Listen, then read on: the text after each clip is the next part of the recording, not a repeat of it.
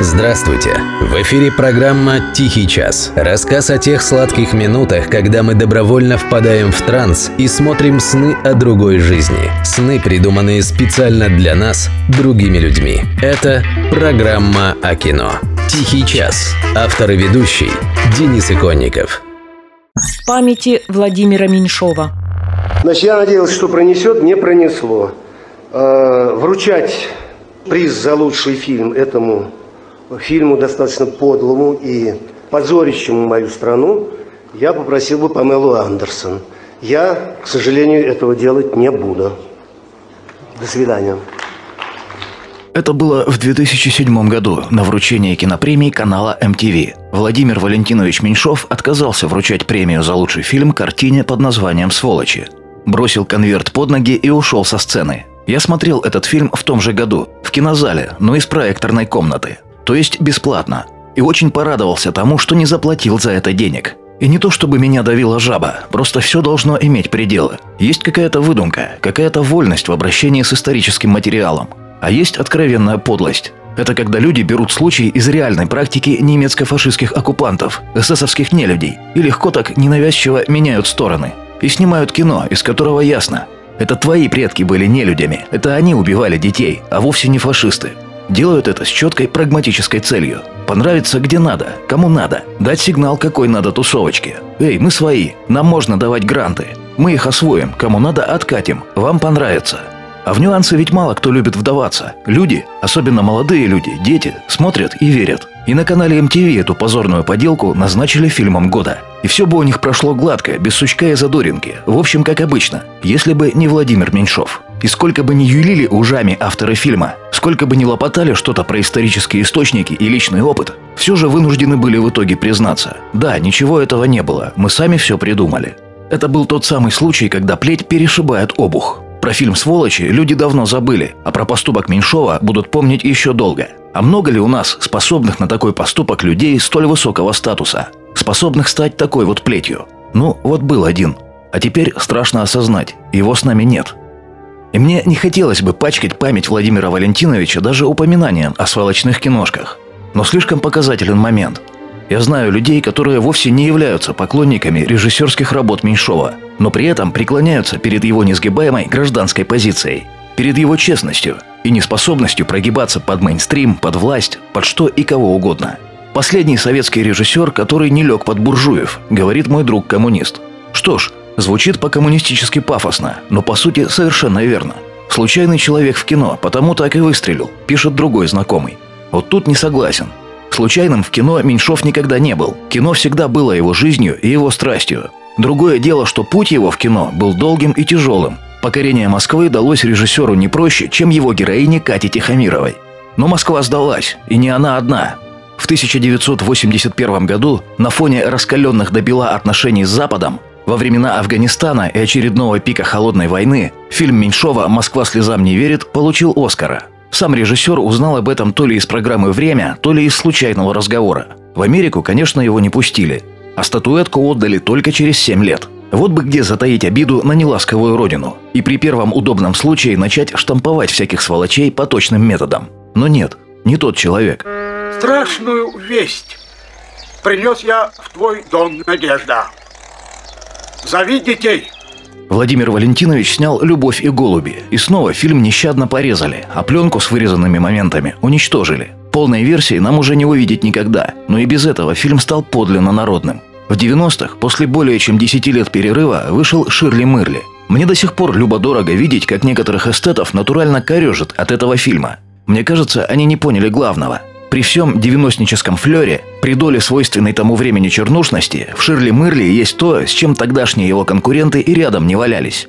Идея. Большая человеческая, гуманистическая идея любви, братства и равенства всех народов Земли. Прости меня, Васенька, дура грешную. И ты, Кешенька, прости стеру старую. И ты, Румч, прости, если можешь. Мама, мам, мама, мама. Вы повторяетесь. В жизни Владимира Валентиновича Меньшова была также масса отличных актерских работ. И даже нелюбителям его режиссерского подхода нечем крыть, когда речь заходит, например, о гениальном монологе из «Курьера». Помните? Я желаю знать, кого я вырастил.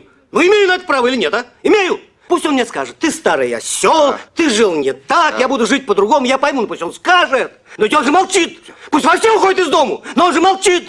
Пользуется всем, молчит. Все, все, все. К сожалению, нам часто действительно просто нечего сказать.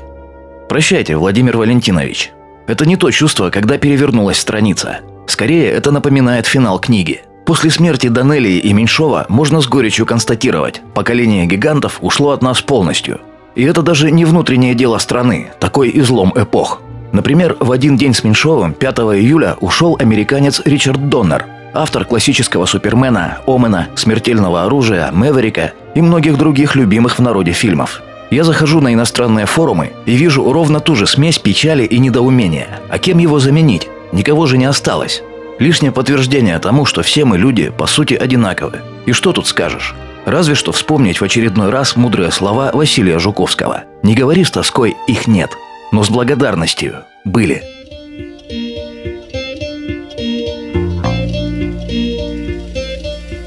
Не сразу все устроилось, Москва не сразу строилась, Словам Москва не верила, А верила любви. Снегами запорошена, Листвою заворожена, Найдет тепло прохожему, А деревцу земли.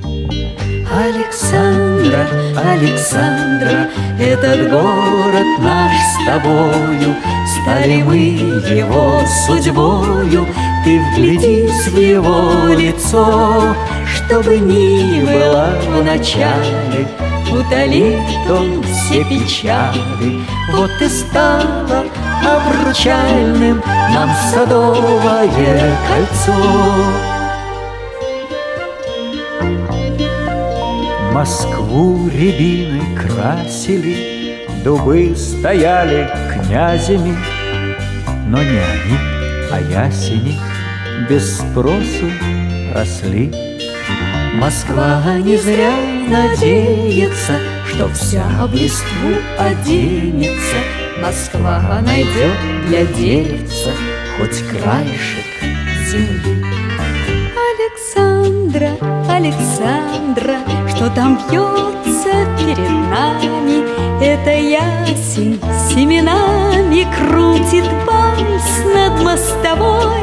Ясень с видом деревенским Приобщился к вальсам венским Он пробьется, Александра Он надышится Москвой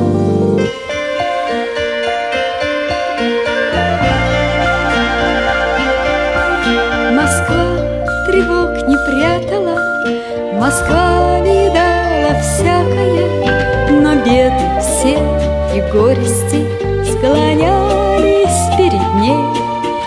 Любовь Москвы не быстрая, но верная и чистая, поскольку материнская любовь других сильней.